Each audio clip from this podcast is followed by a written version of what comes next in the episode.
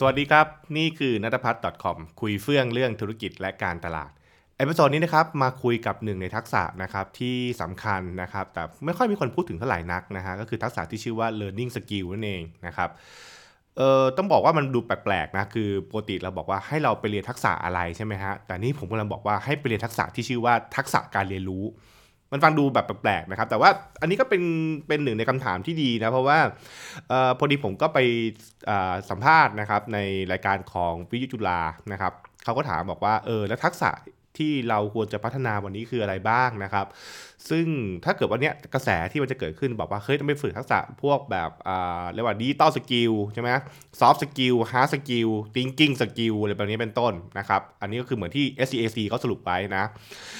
แต่ถ้าส่วนผมตัวผมเองเนี่ยผมบอกว่าทักษะที่สำคัญมากเลย แล้วคนไม่ค่อยจะพูดถึงกันเท่าไหร่นะคือทักษะที่ชื่อว่าทักษะการเรียนรู้นะครับ learning skill นั่นแหละ ซึ่งอันเนี้ยถ้าเกิดว่าเราไปดูกันในเรียกว่าอะไรครับในแผ่นนะครับที่มักจะใช้อ้างอิงกันนะก็คือเรื่องของทักษะในปี 2025 นะครับมีอะไรบ้างนั่นเองก็จะเห็นมีพวกเนี่ย analytical thinking อ่า complex problem solving critical thinking ก็ว่าไปนะครับแต่มันจะมีข้อ 2 นะครับ เป็นสกิลที่ 2 เลย แล้วก็อยู่สูงสูงมากนะครับคือ active learning และก็ learning strategy นะครับซึ่งเขาบอกว่า อันเนี้ยมันคือเรื่องของการเข้าไปจัดการกับตัวเองนะฮะให้เรียกว่าถ้าพูดแบบซื่อๆนะทำให้ตัวเองอยู่ในภาวะที่กระตือรือร้นที่จะเรียนรู้นะครับ แล้วก็มีวางแผนนะครับว่าเราจะพัฒนาตัวเองอย่างไรนั่นเอง ก็คือเรื่องของพวก up skill แล้วก็ re skill ต่างๆ ด้วย ซึ่งข้อเนี้ยน่าสนใจมากนี่ครับ คือต้องบอกว่าเวลา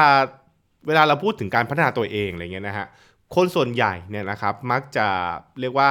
รอให้นะครับมีการพัฒนาจากทางองค์กรนั่นคือองค์กรเป็นคนเตรียมให้พวกหลักสูตรพัฒนาต่างๆ ไปใช่ไหมฮะแต่ก็จะมีคนส่วนหนึ่งนะที่เรียกว่ากระหายการเรียนรู้นะครับแล้วก็พยายามที่จะเรียนรู้ตลอดเวลา เช่น การซื้อหนังสือมาอ่าน หรือการเทคคอร์สต่างๆ ไปใช่ไหมครับซึ่งนั่นก็เป็นเรื่องที่ดีแล้วก็คือ active learning นะครับแต่มันจะมีต่อด้วยว่าคือ learning strategy ก็คือการที่จะเรียนรู้ต่างๆเนี่ยมันมี มีการวางกลยุทธ์ไว้กับตัวเองว่าฉันต้องเรียนอันนี้อะไรนะครับเพื่อต่ออะไร ซึ่งจะเป็นอย่างนั้นได้แปลว่าเนี่ยนะฮะคนที่ใช่ไหมแหละคนที่คนที่เรียนรู้เนี่ยต้องมีการเข้าใจอย่างหนึ่งว่าฉันกำลังนะครับไปสู่เป้าหมายอะไร และฉันเนี่ย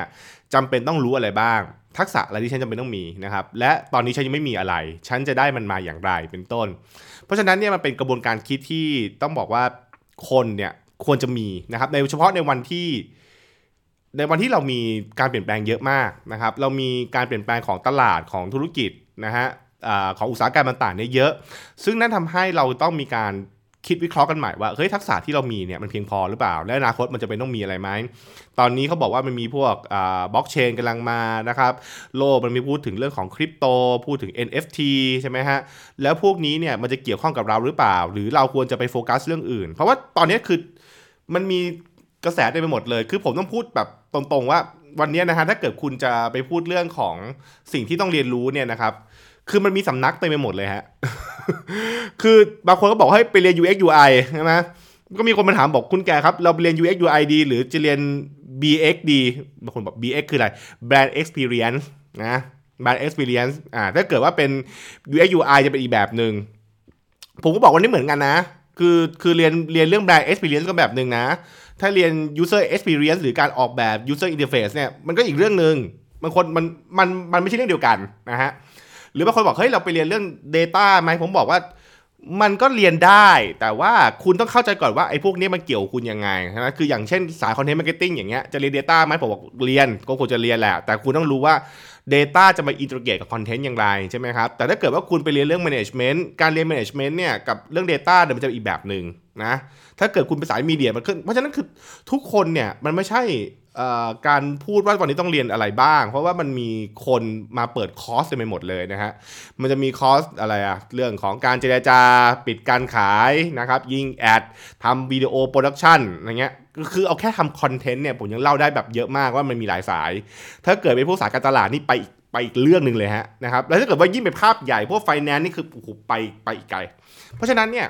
สิ่งที่สำคัญนะครับ learning strategy พวกนี้มาถึงแบบว่าจำเป็นคือผู้เรียนเนี่ยนะครับหรือตัวบุคคลเนี่ยต้องเห็น roadmap ตัวเองว่าฉันนะครับเป้าหมายชีวิตของฉันเป็นยังไง งานของฉันจะเป็นยังไง ฉันจะต้องมีการพัฒนาทักษะอะไร upskill อะไร reskill อะไรเป็นต้น อันนี้ต้องเคลียร์นะครับเพื่อที่จะได้อัปเกรดตัวเองตลอด และคำว่า active learning พูดง่ายๆก็คือว่าอย่ารอนะครับอย่าเป็น passive learning passive learning คือรอให้สถานการณ์เกิดก่อนแล้วค่อยมาเรียนรู้ หรือเราอยู่ในโหมดรับถูกไหมฮะ active learning คือเป็นคนที่ลุกก็คือเป็นคนที่วิ่งออกไปหาข้อมูลต่างๆนั่นเองนะครับนั่นคือสิ่งที่ผมคิดว่าเป็นเรื่องจำเป็นมากๆโดยเฉพาะกับทักษะที่วันนี้คนเราจะพบว่าทักษะมันแบบ มันต้องมีอะไรใหม่ๆตลอดเวลานะครับ แล้วก็เราจะมีกระแสนะครับ มีเรียกอะไรอะไรไฮพายตลอดนั่นเองนะเพราะฉะนั้นคือก็ลองคิดดูนะครับ สิ่งที่น่าจะกังวลพอสมควรก็คือว่ามันจะมีคน จำนวนไม่น้อยนะครับ ที่อยู่ในภาวะที่ผมก็ผมก็ไปแซวในแก๊กของผมอะนะก็คือแบบพอมันถึงจุดหนึ่งปุ๊บเนี่ยก็บอกว่าเอ้ยไม่เอาไม่เรียนรู้แล้ว พอแล้วฉันรู้แล้วเป็นต้น คือมันเป็นภาวะนัดเต็มแก้วถ้าพูดง่ายๆนะฮะก็คือ ฉันคิดว่าฉันรู้แล้ว ฉันคิดว่าฉันไม่จำเป็นต้องรู้เพิ่มนะครับ หรือที่ผ่านมาฉันรู้เพียงพอแล้วอันเนี้ยนะครับมันก็เลยทำให้เรียกว่าภาวะการเรียนรู้เลยไม่เกิดนะครับผมไปเจออย่างนี้เยอะมากคือเวลาพวกทำเทรนนิ่งอะแล้วก็แบบว่ารู้แล้วแล้วก็มาให้ครบๆไปอะไรเงี้ยเป็นต้นซึ่ง มันก็เลยไม่เกิดการพัฒนาต่อนะครับ แล้วองค์กรเองก็คงไม่อยากจะอยู่ในสภาวะอันนั้นเท่าไหร่ องค์กรก็ยังอยากให้พนักงานเนี่ยพัฒนาต่อนะครับ คือถึงแม้ทุกวันนี้เนี่ยมันจะมีองค์กรที่ส่งคนมาเทรนนิ่งเพราะว่าอยากให้ครบตามกฎหมายแรงงานอะ อันนี้ก็ก็มีนะ แต่มันก็จะมีองค์กรที่รู้ว่าเราอยากให้พนักงานดีขึ้นใช่ไหมฮะ แต่พนักงานเองอาจจะคิดคนละทางกับองค์กรก็คือ ฉันไม่อยากจะโตไปกว่านนี้อะไรเงี้ยนะครับ ซึ่งก็เป็นเป็นโจทย์ที่น่ากลัวของฝั่ง HR เหมือนกันนะครับ อืม เพราะฉะนั้นเนี่ยก็เล่าให้ฟังกันไว้แล้วกันด้วยเราเห็นส่วนตัวผมนะ ผมก็เลยบอกว่าเนี่ยเพราะฉะนั้นเนี่ยนะครับทักษะด้านการเรียนรู้นะครับเป็นทักษะสำคัญต้องฝึกต้องฝึกเนี่ยถ้าคนบอกแล้วฝึกยังไงอะทักษะการเรียนรู้คือ ทักษะเขียนคอนเทนต์ยังพอนึกออกว่าฝึกยังไงใช่ไหมทักษะการเรียนรู้เป็นยังไง ผมบอกว่า เออจริงๆถ้าเกิดถามทักษะการเรียนรู้เนี่ยจริงๆมันมีมันมีไส้ในอยู่มันอยู่นะ เช่นนะครับเราสามารถสำรวจตัวเองได้ไหมว่า ตอนนี้นะครับเราเรารู้อะไรเราไม่รู้อะไร คือเหมือนแม่มันคือการวางแผนตัวเองอะแหละนะครับเราสามารถที่จะสังเคราะห์ออกมาได้ไหมว่าด้วยงานของเราอะไรเงี้ยนะครับ เราต้องมี ความรู้มีความสามารถด้านอะไรบ้างใช่ไหมครับ แล้วเราจะพัฒนามันอย่างไรนะครับ ถ้าเกิดไปเป็นคนเล่นเกมจะบอกโอ้โหเนี่ยมันคือการวาง job เลยนะ job เสร็จปุ๊บแปลออกมาเป็น skill tree อะไรอันนี้ก็แล้วแต่นะคือจะจะคิดอย่างนั้นก็ได้นะครับอ่า เพราะฉะนั้นเนี่ยมันก็เป็นกระบวนการแบบนี้ใช่ไหมแล้วนั่นอีกอย่างหนึ่งก็คือเรื่องของกระบวนการการฝึกฝนตัวเองด้วยนะครับ ซึ่งตรงนี้ก็เป็นอีกหนึ่งทักษะที่มันซ่อนอยู่ข้างในคำว่า active learning ก็คือคุณก็ต้องมีเรื่องของ discipline เรื่องของวินัยการพัฒนาตัวเองใช่ไหมฮะคุณต้องมีรู้จักวิธีการใช้เครื่องมือเพื่อพัฒนาตัวเองต่างๆ นะครับซึ่งเช่นทักษะการอ่าน ทักษะการใช้พวก self-learning ต่างๆ เป็นต้นนะครับ อันนี้ก็จะเป็นสิ่งที่มันประกอบเข้ามาเพื่อให้เกิดทักษะการเรียนรู้นะครับแต่ถ้าเกิดว่าพื้นฐานจริงๆ ทักษะการเรียนรู้เนี่ยมันก็กลับมาง่ายๆมันคือเรื่องของใช่ว่าแหละการวิเคราะห์ การวิเคราะห์สิ่งรอบข้างแล้วคุณก็สามารถสังเคราะห์ออกมาให้เป็นการเป็นองค์ความรู้ของคุณได้ใช่ไหมครับผมว่าอันนี้สำคัญ คนจำนวนมากผมว่ามัน อาจจะเพราะว่าทำงานด้วยความคุ้นเคยอะไรเงี้ยนะครับมันเลยไม่ได้แบบว่ามีกระบวนการที่จะคิดสังเคราะห์มาว่า เฮ้ย ที่มันเป็นแบบเนี้ยที่เป็นอย่างนี้เนี่ยนะครับ เราน่าจะหาข้อสรุปบางอย่าง เกิดให้กลายเป็นเหมือนอองค์ความรู้ใหม่อะใช่ไหมฮะองค์ความรู้อย่างผมทุกวันนี้ผมก็จะมีอยู่นะ ผมก็จะแบบว่ามีสมุดเนี่ยนะครับแล้วผมก็ชอบแบบว่าจดแบบว่าเออเวลาผมบรรยายไปปุ๊บเนี่ยเฮ้ยผมได้ไอเดียใหม่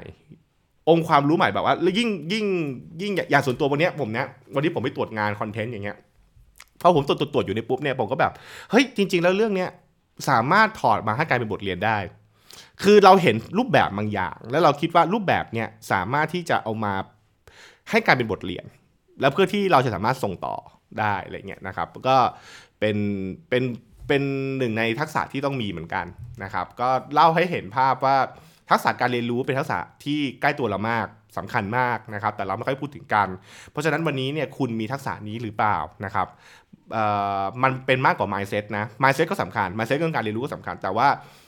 กระบวนการที่คุณจะเรียนรู้ กระบวนการที่คุณจะวางแผนการเรียนรู้นั่นแหละฮะคือสิ่งที่คุณต้องฝึกฝน แล้วก็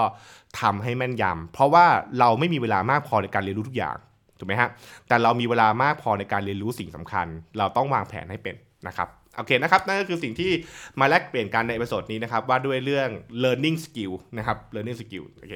นะครับแล้วติดตามกัน episode หน้านะครับ ถ้าเกิดว่าใครชอบอะไรหรืออยากแลกเปลี่ยนอะไรนะครับ ก็คอมเมนต์เอาไว้ได้เลยนะครับผม แล้วติดตามกันใน episode หน้านะครับสำหรับวันนี้ สวัสดีครับ